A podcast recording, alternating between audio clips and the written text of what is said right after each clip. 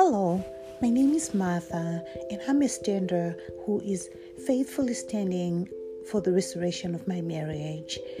And I know that there are many women out there that are anxiously waiting for their marriages to be restored.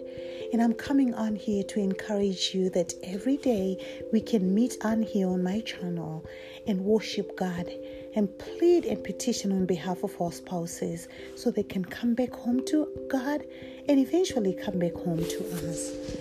I want to thank you for taking your time to listen to my prayer of petition.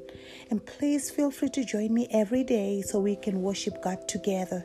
He has promised to hear and answer our prayers, so we should not be afraid because He is a faithful God, a God who loves us unconditionally and loves our spouses as well.